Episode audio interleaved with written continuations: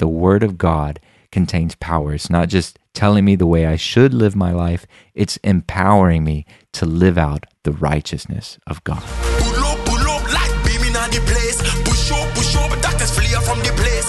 Pull up, pull up, like beaming on the place. Push up, push up. Hello, friends. Thanks for listening. Pull up, pull up. I'd like to take just a moment and to remind us all that there is power in God's Word.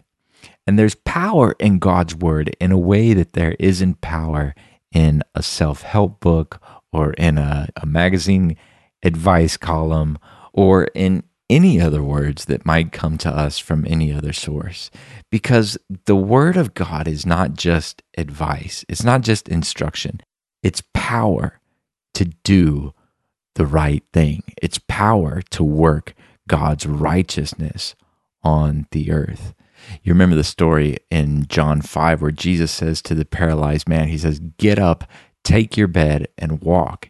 And it says, And at once the man was healed, and he took up his bed and walked. Jesus wasn't just giving advice to this man. He wasn't saying, Hey, it'd be nice if you could get up and take your bed. You know, that'd be a good thing for you to do. Jesus was actually empowering this man through his words. So Jesus is not like a self-help author telling people, "Hey, you ought to get your life together this way. Hey, you ought to you ought to stop being lame. You ought to stop being paralyzed. You ought to start walking and carrying your own mat."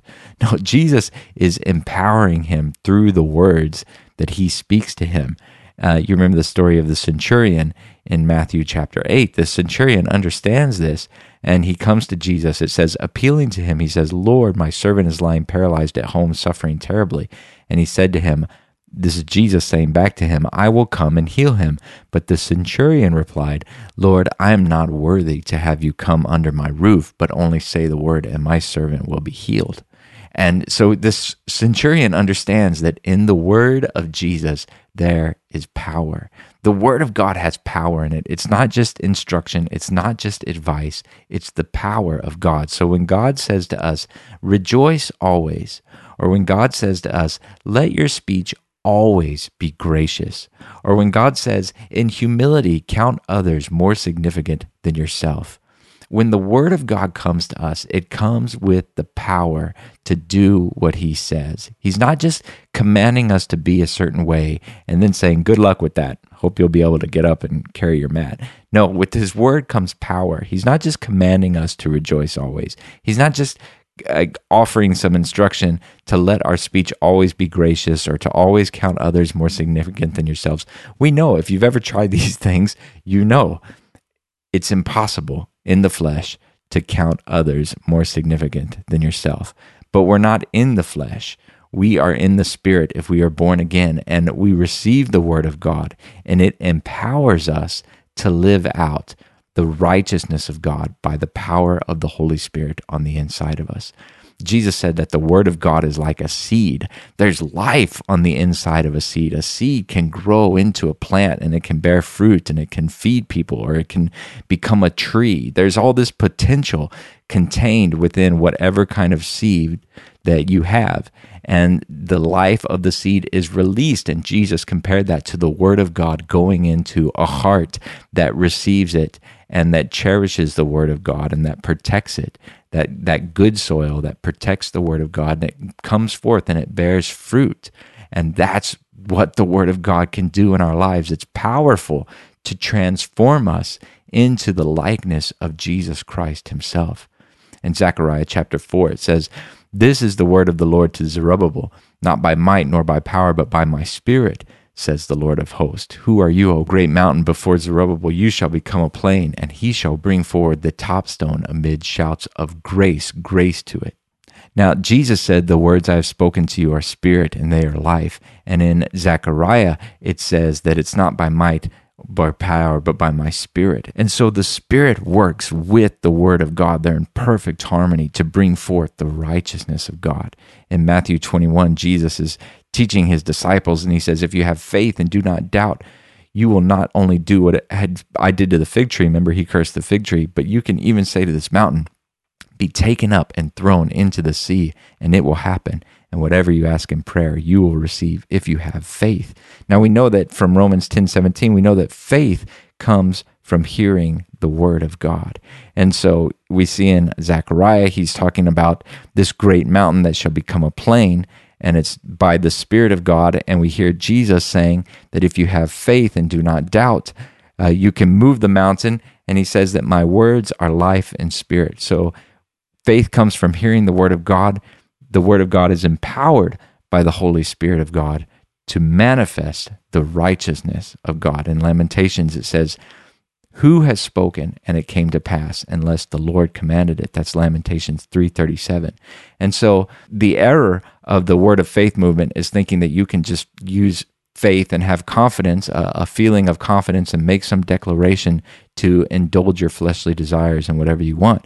But that's not the, the point. The point is to bring about God's righteousness and to have perfect faith. To have faith requires being in alignment with what God has spoken, not just with whatever we think ought to happen, but to be in alignment with God's will.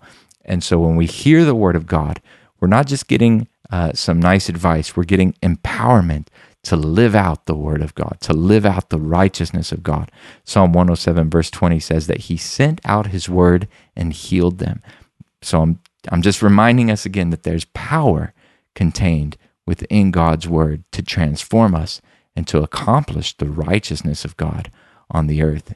And so, this is why it's so important to know the Bible. It's not just about having good theology. Of course, good theology is important and sets the foundation. The way we think about God and the way we think about ourselves sets the foundation for how we live our whole lives.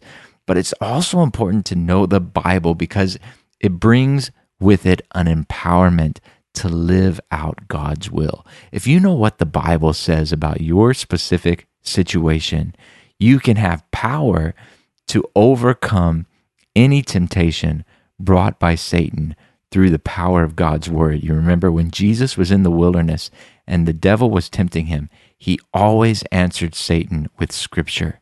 There's power in God's word. There's power inherent in God's word. And when we know what God says about our situation, when we know what God says about us, when we know what God says about the trials that we're facing or the challenges that we're having, we can experience His power through calling to mind His word, through declaring His word, the way that Jesus did in the wilderness, through speaking out the word of God and knowing and having confidence that the word of God contains power. It's not just telling me the way I should live my life, it's empowering me to live out the righteousness of God. Let me close with this. 2 Timothy 3 15 to 16. It says, From childhood you have been acquainted with the sacred writings, which are able to make you wise for salvation through faith in Christ Jesus. All scripture is breathed out by God and is profitable for teaching, for reproof, for correction, and for training in righteousness that the man of God may be complete, equipped for every good work. Thanks so much for listening. God bless you.